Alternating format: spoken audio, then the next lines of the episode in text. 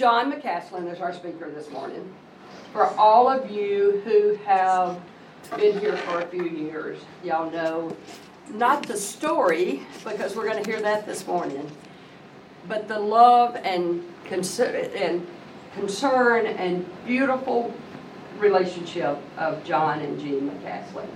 And especially the beautiful way that John took care of Jean during her illness. So um, I'm not sure what all you're going to tell us this morning, but we're ready to hear whatever you have to say. Did you turn it on? It's on. It's, Okay. Oh heavens, it take me too. That's not good. We expected shorter announcement. yeah, five of my 40 minutes, six of my 40 minutes is gone. Yes, right. Actually, I, I told you thirty to thirty-five minutes is how much you would have, so. Oh, fast. That's right. Let's pray. Father, I just ask that you be with this class this morning, be with me as I attempt to share the love and the life that Gina and I shared together for almost 50 years. And I just pray that in some way it will draw us all closer to you and help us, Father, to realize that no matter what our circumstances, there's still life after whatever happens to us because you've invited us to come home with you. Thank you for loving us. Thank you, Father, for being who you are and for gracious, graciously sharing Jesus to help us live this life, and we look forward to eternity, Father. It's through him we pray. Amen.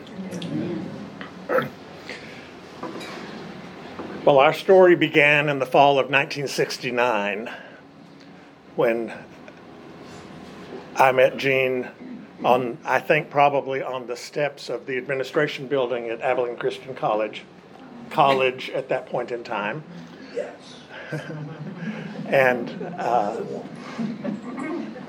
those steps were occupied by students every Tuesday night who got together to sing. And some would say, Well, why don't you get together with John? And she said, He sings too loud. that still is the truth. If you sit anywhere around me, you know that that's the truth. But we started dating in the fall of 1968. Yeah, I said 69, but 68. Uh, I hadn't been on a date for a while. I had transferred from the University of Texas. Who wears the right color orange, in case you're wondering? And, huh? so, uh, I took her out. The morning that I got ready to ask her out, I prayed that the person that I asked out would be somebody that would be special to me the rest of my life. Answered prayer. I asked her out, not knowing that the person that I had asked out on the night before, I took her on Friday, the night before on Thursday, the night before, uh, the night after on Saturday, were all suite mates in the same dorm. 106, 107, 108. and each night, as the first one would we'd go out, the other two would be standing at the windows, waving. So this went on for at least three nights. Uh, few weeks later, after that date, I sent her a card, a Christmas card. She gave it to her niece, who was two years old, and she chewed it up. Which is what Jean intended for her to do at that point in time. Uh, after we came back from uh, Christmas break, I was sitting on the steps of the music building. Someone was giving a concert, and I was sitting out there inviting people to come in. And she was she came down the sidewalk from the library where she had been to the scouting out this other guy that she was looking for. So we got to talking. I invited her in. After that was over, concert was over, we went. She said, "Well, let's go go to Mickey's." And those of you who are not part of the Abilene culture don't know what Mickey's is, but they served ice cream and they served what they called a Mickey's Twist, which was chocolate and vanilla ice cream twisted up together. And I said, Well, I can't because I don't have a car. And she says, Oh, but I do. and so off we go. The next day, we made a second date. We went to State Park. We I had on Bermuda shorts that day. Girls in Abilene at that point in time at ACU, ACC, could not wear shorts. So here she comes in her trench coat. As most anybody else of that era would have done to keep from getting caught by the dorm mother. Uh, so we got in the car. We were driving down North First, I think, she had put her hand on my knee. I mean, this is only the second date now. She was. and we went past a Western wear store. And she said, Oh, look, there's Lusties. Well, it was Luskey's.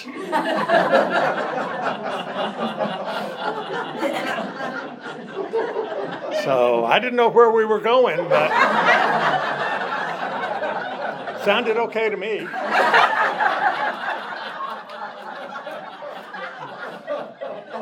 so we did that. Uh, after spring, after we got back from the Christmas holidays, I went with her to meet her family at Easter. Nine weeks later, we were engaged. I called her dad and asked permission. And he answered the phone, and his, the way he answered the phone was always yellow. And I said, Mr. Edwards, this is John. John who? so, anyway, we got, he, he approved, and we married New Year's Day of 1970. After we graduated in May, we moved to Weatherford, Texas. I had a degree in music education. She had a degree in secretarial, whatever she did. I can't remember the exact term. Moved to Weatherford, Texas, which is just 30 miles west of Fort Worth. Uh, we stayed there for three years, and in that three year period of three and a half year period of time, no, we were there four years uh, we decided that we were ready for a family, but found that we could not have children. So we adopt. I mean, we applied for adoption. Nine months later, we had a baby, which is, I mean, that's just unheard of for adoption. Period. You know, at any time. Now it's even more rare. Uh, but we had a had a baby boy. Uh, we had been greasing the, the wheel, as they say, to get them to keep us in front of their minds that we were ready for a baby. Well, we got a, Jean got a call one day. We have a baby boy for you. So we went adopt, and picked him up. Got back home. Well, we yeah we got we got back home. We had a letter from Smithlawn Home in Lubbock and said, Thank you for your interest, but we don't have anything available or in the works for you at this point in time. As, and as we're reading that letter, we're holding him. so we had Eric at that. Uh, then, four years later, the Lord blessed us with another, chi- blessed us with a natural born child, Aaron and two years later, we had another son. And every time we got to thinking about naming that son, we already had Eric and we had Aaron, and everybody said, You got to have an E. You got to have an E. That's just the way it is. Well, you start trying to think of E names for boys. although we didn't know it was a boy at that point in time, we still, we'd already chosen a girl's name and it was not an E name. But for a boy, we decided we wanted an E. And could not think of anything, and all we could come up with was Eric, Aaron, and Error. you know, but we decided he might have a complex from that. So uh, we were sitting at a traffic light one day, and this panel truck drove by, and on the side of it was Evan Williams Liquor. so Evan was his name, is his name. Was his middle name Liquor? No. No, his middle name was not Liquor. Uh, So we've moved from Houston, from Weatherford to, the kids were not born in, the two later children were not born in Weatherford. We moved to Houston, I changed jobs, and we were transferred to Louisville. And Jean was about to come to visit me in Nashville, where I had been transferred in the fall of 77. And she called and said, I don't think I can come because she thought she was going to have a miscarriage, which she did not. But uh, anyway, Aaron came along. Two years later, we were surprised again with the third one. We decided that that was enough. We had started a Xerox machine and didn't want to do that anymore. So a little snip snip on a on a Friday afternoon, I believe, was all that it took to take care of that problem. Also, the day was my birthday. That was a great birthday present. but it was also the day that we all found out, and most of us in this class right now will know the day that we found out who shot JR. and it was on my birthday. So, uh, we fast forward, we moved from Louisville to Nashville. Both Aaron and Evan, Evan were born in Nashville. Uh, then we moved back to the Fort Worth area. We moved to Tulsa. We decided we didn't want to move anymore, so I looked for a job in Nashville again because we loved being in Nashville. Ended up with a job in Nashville, and we moved back in the fall of 1984, and we've been here ever since. Uh, Jean was a legal secretary most of her life and was the last 15 years or so of her life she spent working at HCA as an administrative assistant in the legal department and then in the ethics and compliance department. Uh, I gave up the teaching regime back after we left, when we left Weatherford, I did not teach school anymore. I, at that point in time, was a choral music director. I had 260 students every day, grades 6 through 12, and that was enough to. They said, don't quit after the first year. So I didn't. I quit after the second year. so we moved back to Nashville. Uh, loved being back in Nashville. Kids all grew up, uh, became model model citizens. In 2010, uh,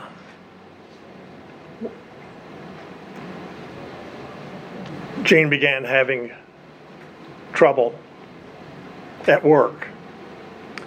She couldn't even do some of the mundane things like making copies on the copy machine. She couldn't, could not do that. So we started looking to see if we could find a reason for that.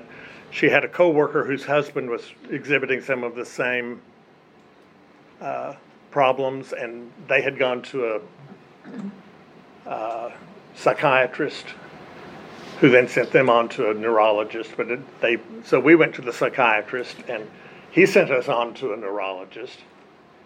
And they had pretty well decided that she was starting, she had on, uh, early onset Alzheimer's. Uh,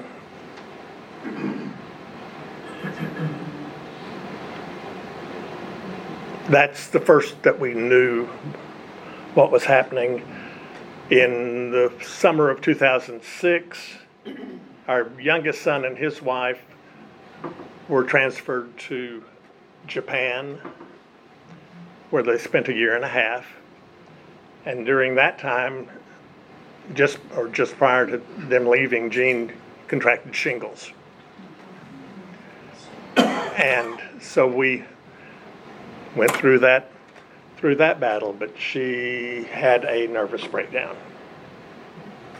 Between the shingles and the the diagnosis of, of Alzheimer's, it was just one day she called me. We worked about a mile and a half apart at that point in time. Uh, we had opened a business in Cool Springs. I was a, after all of that, I ended up opening a business. We did home decorating, fabrics and trims, and custom labor, custom bedding, and draperies, and, and all of that. And it was the end of 2007, and that was starting the downturn of the economy. And I had not been open long enough to really have a following, a good following. And so we ended up having to close that. Uh, I did temp jobs after that, ended up spending almost six years at Vanderbilt in the ethics, in the undergraduate admissions. Uh, and I'm starting on to our trek to Otter Creek. We had been worshiping for with a small congregation in Goodlettsville, where I led singing for 20 years. Had led singing just about everywhere we'd ever been. Uh, and that was my passion.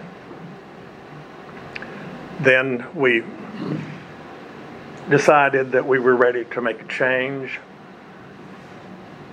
We prayed about it. Spirit told us that we needed to make the change and that we, Jean was going, we were going to start by visiting a month here, a month there, just to get a feel for each place we went. Because you can't learn about someplace on one Sunday morning. So we left, started our visit, came to Otter Creek in October of 2009. And it's the only place we went. so, a short story. Jean was going to write a synopsis of every place that we went so that we would have something to compare with. Well, there wasn't anything to compare because we didn't go anywhere else. Uh, God directed us through through all of this, through the diagnosis. Uh, I, if I even took you back to the very beginning of moving from Nashville to uh, Burleson, his hand was on us the whole time. No way would we have gotten through all of that time without him having his hand on, on us. Uh, we had such wonderful experiences. And then in the fall of 2010, Jean started having trouble at work. And nobody there would say anything to me about it. They in fact, they didn't say anything to her until it kind of, you know, they kind of got to the point. She was, she was supporting 17 people as an administrative assistant, which was enough to give anybody the shingles, much less have a nervous breakdown. But anyway, she, uh, in May of 2011, uh, pretty big day for us. We worked about a mile apart. I was at Vanderbilt, but she was in corporate at HCA, which is behind Centennial Park. And we went to work at seven. At 7:45, she called me and said, "Come get me. I can't do this anymore." It had finally started to take its toll on her. And so I went and picked her up, and that was the last day she worked. Uh, not in our game plan, but we don't write those plans. He directed us through all of that. She stayed at home. We continued to try to figure out what was going on with her. She was finally diagnosed with Alzheimer's. Uh, we just had to slow down. She was still able to drive until one day she was supposed to be going to a doctor in downtown Nashville and ended up at our eye doctor out on Harding Road. And it clicked in with both of us that she couldn't do that anymore. That's where we were. So she went home, she gave me the keys. Last day she drove. Uh, she stayed at home while I was still working. Uh, after the diagnosis, we applied for unemployment uh, for disability. They said, "Well, it'll take at least six months, probably longer, because you never get approved the first time." We applied during all of this time now, after, and she, she left HCA in that spring. uh, She took, she had taken disability as a part of her benefits package, and she had taken a short-term dis- disability that we didn't know we had, which was of great benefit to us for four or five months probably before. But in that period of time, after we had applied, we got word that she had been approved. First time through. Nobody knew how that happened. I did. And so he, uh, he guided us through that. Uh, During the time that, sh- before the disability was approved, she had, as an employee of HCA, she had PTO, which some of you will understand, paid, paid time off. Instead of vacation time, she had paid time off. And she also had, thank, thank you, Lord, for this with HCA, they had, she had extended illness benefits.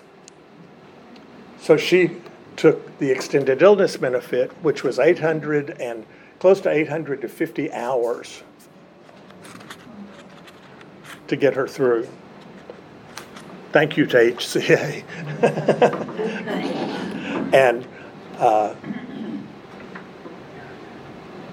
during that time, she was still accruing PTO because she was still an employee. Even though she was not working, she was still an employee. So she would build up PTO, which also helped lengthen the amount of time that we had to wait for uh, disability to be approved. The month that disability was running out, no, the time, the time that her uh, EIB was running out, disability was approved. Not a month's difference, it all just went like straight on through. And I thought, hmm, okay. You did that too, didn't you? Uh, but she stayed at home probably a couple of more years after that. Uh, But in 2014, I retired from Vanderbilt. And, uh, which was not in our plans. I was old enough to retire, but I didn't have any desire to retire. And I didn't have any desire to become a 24 7 caregiver either. But those were the cards we were dealt. Uh, it's hard to think about becoming a caregiver to the love of your life after 44 years of marriage. Uh, any of you who might have known us at that time had a hard time believing on your first in, uh, introduction to her that she was sick because she could talk to you just like we're talking now. And then she got to the point that it became a little more apparent and she started losing her ability to know face I mean she didn't know didn't lose the ability to know faces but she knew lost the ability to know your name. She knew your face but she didn't know your name. That happened to my family. It happened to me. And it's kind of scary when you think that you've got the care of somebody who doesn't even know who you are. But she was always gracious. But she would walk up to somebody. She'd walk up to Connie or she'd walk up to to Betty or Nan. Even though she probably had met them who knows how many times, and she'd say, Hi, my name's Jean McCaslin, and I have Alzheimer's. We never hid it. We didn't want to hide it. We wanted God to be glorified in the way that we lived through that. And I hope that He was. I, I feel that He probably was. Uh, if you were sitting next to her in class like this, or if you were standing in the hall talking, she'd reach up and start giving you a back rub. She loved to do back rubs. And everybody said, Well, I bet you really enjoy this, don't you? I said, No. Mm-hmm. She gives them to everybody else. She doesn't give them to me. so, uh, but knowing that she was loved and cared for and uh, she just didn't have any worries.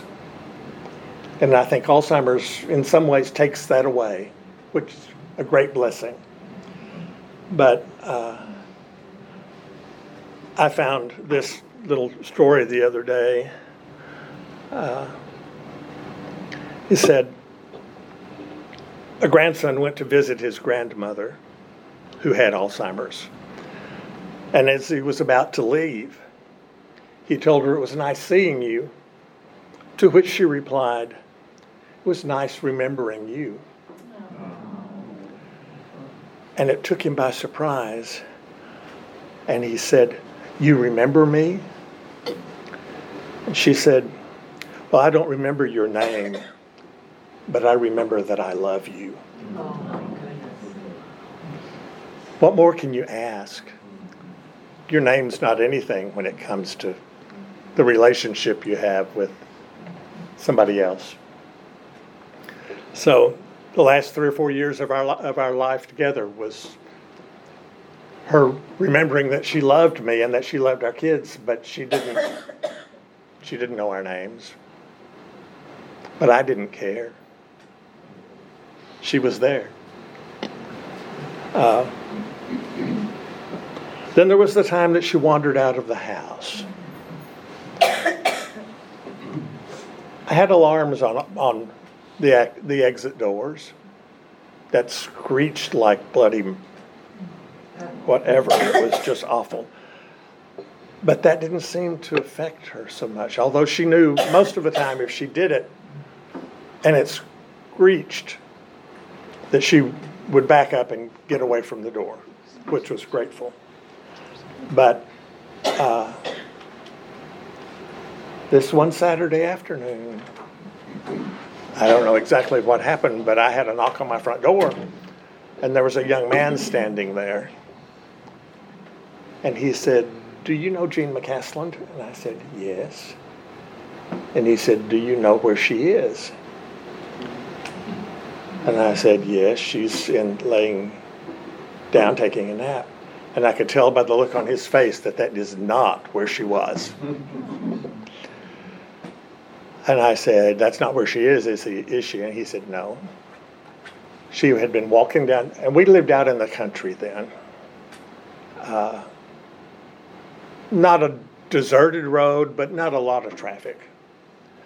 And he said, I found her in the middle of the road. This was late, fall, um, misty kind of rain, darkish. It was five, five thirty, and he said, "I, I saw her in the road, and I stopped." He said, "I thought I knew who she was, but he was he was a neighbor boy who was the age of my children, who are now in their forties." He hadn't seen her in years, but he knew basically who she was. So he stopped and talked to her, and she got in the car with him, which, when I think back on that, I think, how scary is that? That she would get in the car with somebody that she had no idea who he was. And he took her to his mother's house, who lived just a short distance down the road. And he said, I'll bring her home in a little bit. But he was kind of letting her get, I think, letting her get her bearings as to what was going on and making sure, I think even making sure with his family that she wasn't in a situation that she didn't really need to be in with me or whoever.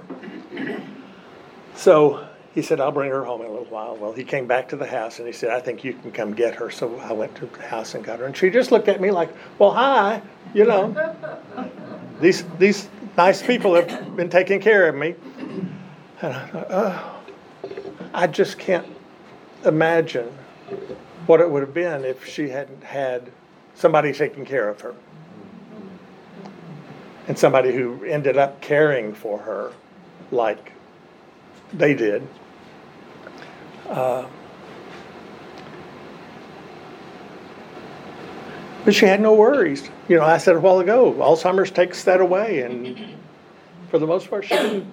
She didn't care. Uh, February of 2017, I decided that we needed a caregiver,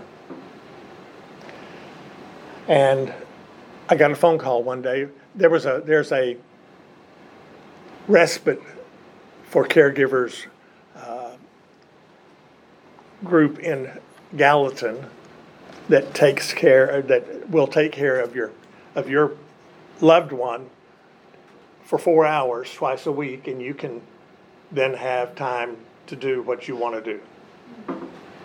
Well, from where we lived to there was about an hour, 50, 50 minutes to an hour.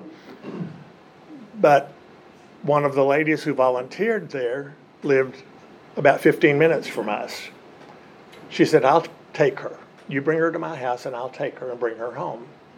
So, you know, God just placed all of these things in, in place for us not to have to worry about that and know that He was in control of what was going on with us. It was just amazing to stop and look back at all of that. Uh, Carrie was started in February of 2017. Uh, part-time. She worked four hours a day, two days a week. Most caregivers wouldn't even consider doing that, but Jean had met her, she had met Jean at the respite place, it's called the Veranda in Gallatin. And she said, I'm here for you until you don't need me anymore. She had met Jean there, so she, she had a, an idea of what she was dealing with. Well, as things progressed, I had Carrie come more often. We ended up not having to take Jean, or not being able to take Jean to the veranda because she, she got a little possessive of the other clients' possessions. Everything was hers. They didn't like that, you know. I think a lot of Alzheimer's patients get to that point where this is mine and you can't have it. So, anyway, uh, she went on hospice in September of 2018, which was longer than they expected. They didn't want, they, they said she's not far enough along because they said six months is usually our threshold for uh, taking a hospice patient. But you know, with somebody with dementia, you don't know. Well, you don't know, any of us know what it is, but with a dementia patient, you really don't know. But they took her in. Uh, Carrie kept telling me she is not textbook. She is not textbook. She was up and moving, mobile, till the last 10 days of her life. Um,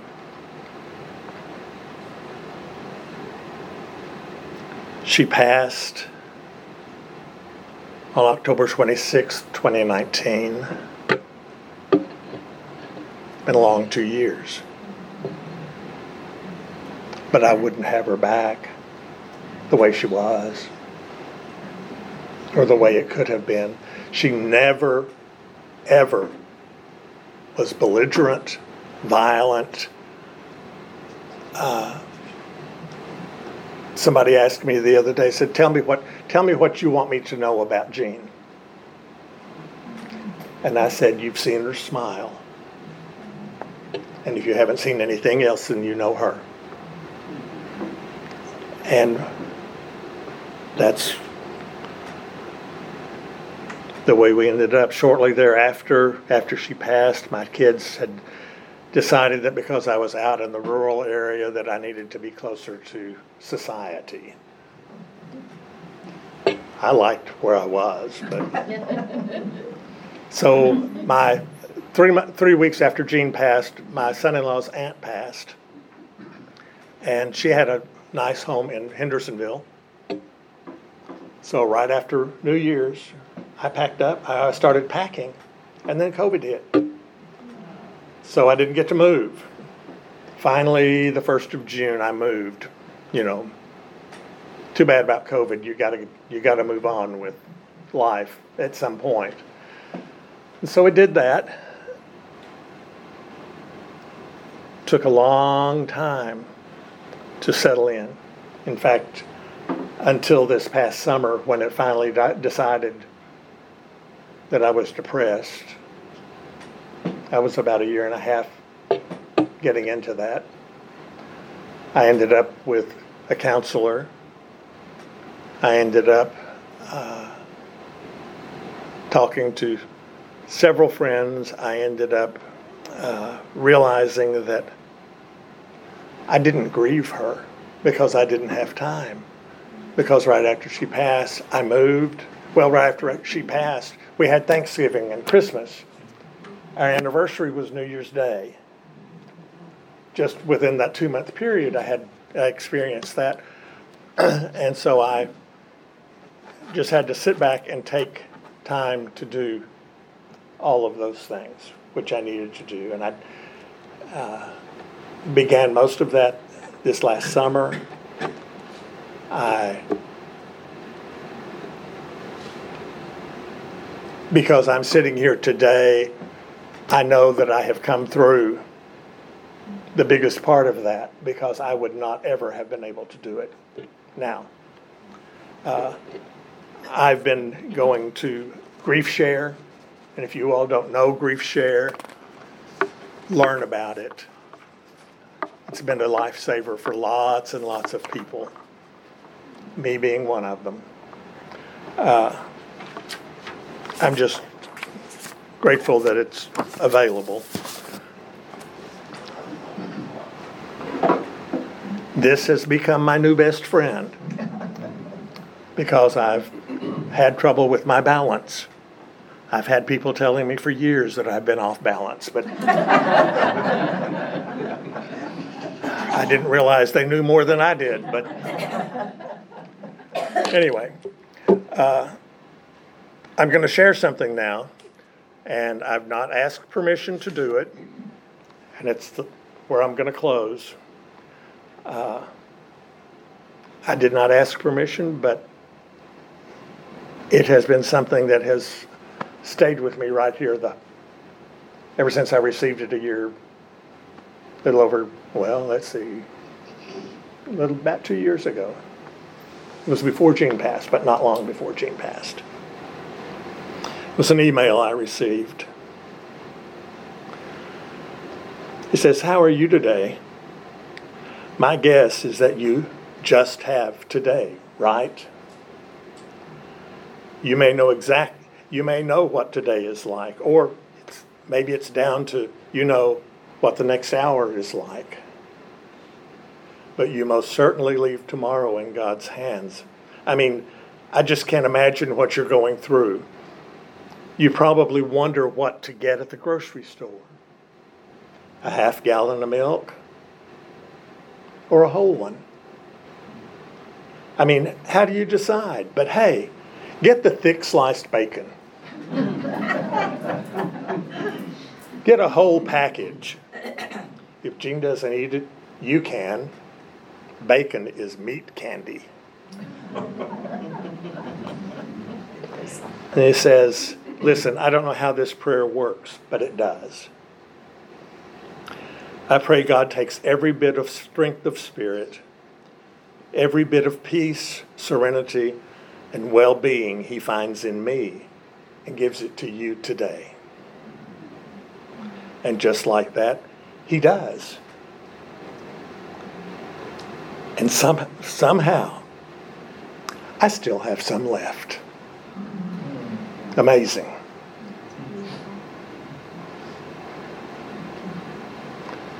Thank you all for putting up with this. It's, I'm glad I, I don't haven't shared that story in a long in a long time. Uh, I miss her desperately, and I always will. Just like so many of you miss your spouses. But God's going to get us through this. He already has, and He will continue to do that because He's right here by my side, by your side. Thank you for the sharing with it. I want, I want to say one more thing, uh, and I won't make it nine minutes. The, thi- during the time that Jean, the last two years that Jean was alive, you all don't have any idea what this church did for us. Uh, I know that when we started looking for a church, that God knew what we were going to need down the road. He didn't know, I mean, we didn't know. We didn't even know Alzheimer, I mean, we knew it existed, but we didn't know that it was going to be ours to share in. Uh, and this church jumped up and for two years provided meals for us twice a week. You realize that that's over 200 meals in that period of time? it finally hit me one day. I was thinking about that and I thought, 200 plus meals that those people loved us enough to prepare because you love Jesus.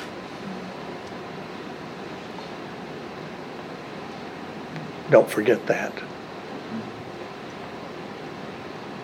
I love you all so much. You don't, don't know what a blessing you all have been to us.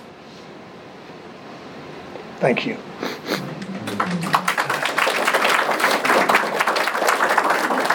Thank you. We waited a year and a half to hear that, and I think it was well worth our wait, so I'm just so glad If you you came had and had did. it last year, It would have been a different thing. Okay. I wasn't prepared last year to. And the Lord knew when you were supposed to do, when we were supposed to hear this story. Uh, Yes, the pictures, we've got a picture of yeah. Jean and Jim, uh, and John over here. And then Jim. What's the, Jim? Oh, I forgot, that was that other man. That's that other- Okay, uh, who has Alzheimer's, so, uh, and tell us the story of the, the other picture with the cross. The other, the other picture, Jean had never shown any, any, uh, desire to paint. Her grandmother painted, her mother painted, her sisters painted, uh, her aunts painted, everybody painted in the family but Jean. And after she was at home by herself, I came home one day and sitting on the kitchen table was a picture that she had painted that day. It wasn't this one, it was another, but this one came along right after that. And I said, Tell me about it. And she said, Well, she said, We all know what the cross is.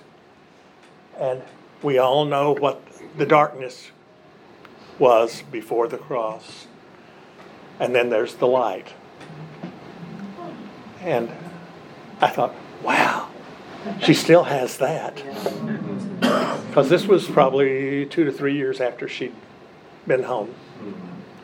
So you never know what's gonna gonna come out. So And I think all of us uh, that knew Jean during that time and watched that Jim and I've said it again. John, oh John over here, my best friend John, um, and Jean watched them as she was beautifully dressed. Her hair was done, her makeup was done, to the last time I saw her at Otter Creek. And we know she didn't do that by herself. and she was here up until probably six weeks before she passed. She was up and mobile until ten days before she passed when we finally decided she needed to be in a in a hospital bed.